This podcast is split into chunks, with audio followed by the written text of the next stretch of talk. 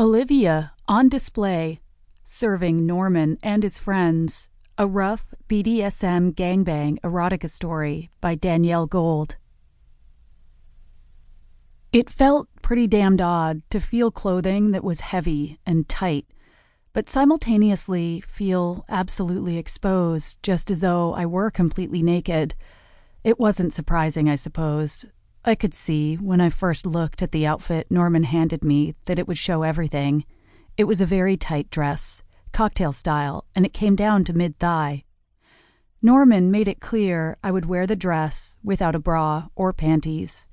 In fact, I would wear thigh high stockings and purple high heels.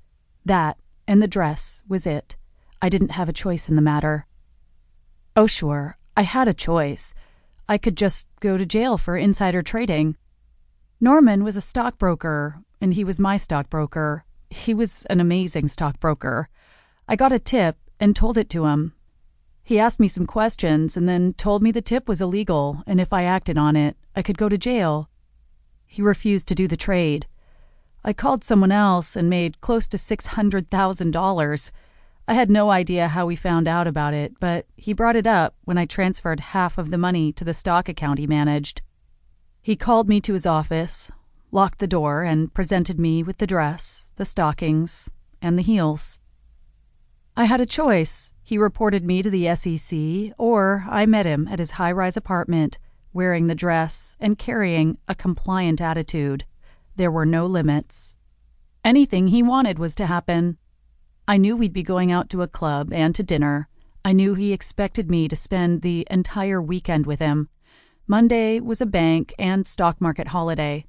I knew I had to wear the dress and anything else he chose for me to wear. I knew I could stop at any time, but if I refused him anything between 5:30 on Friday night and 5:30 on Monday night, the SEC would be knocking on my door on Monday. One long weekend dressing in what he chose for me and doing whatever he wanted. That was the price for my freedom from prosecution. The deal was pretty clear. So was the dress.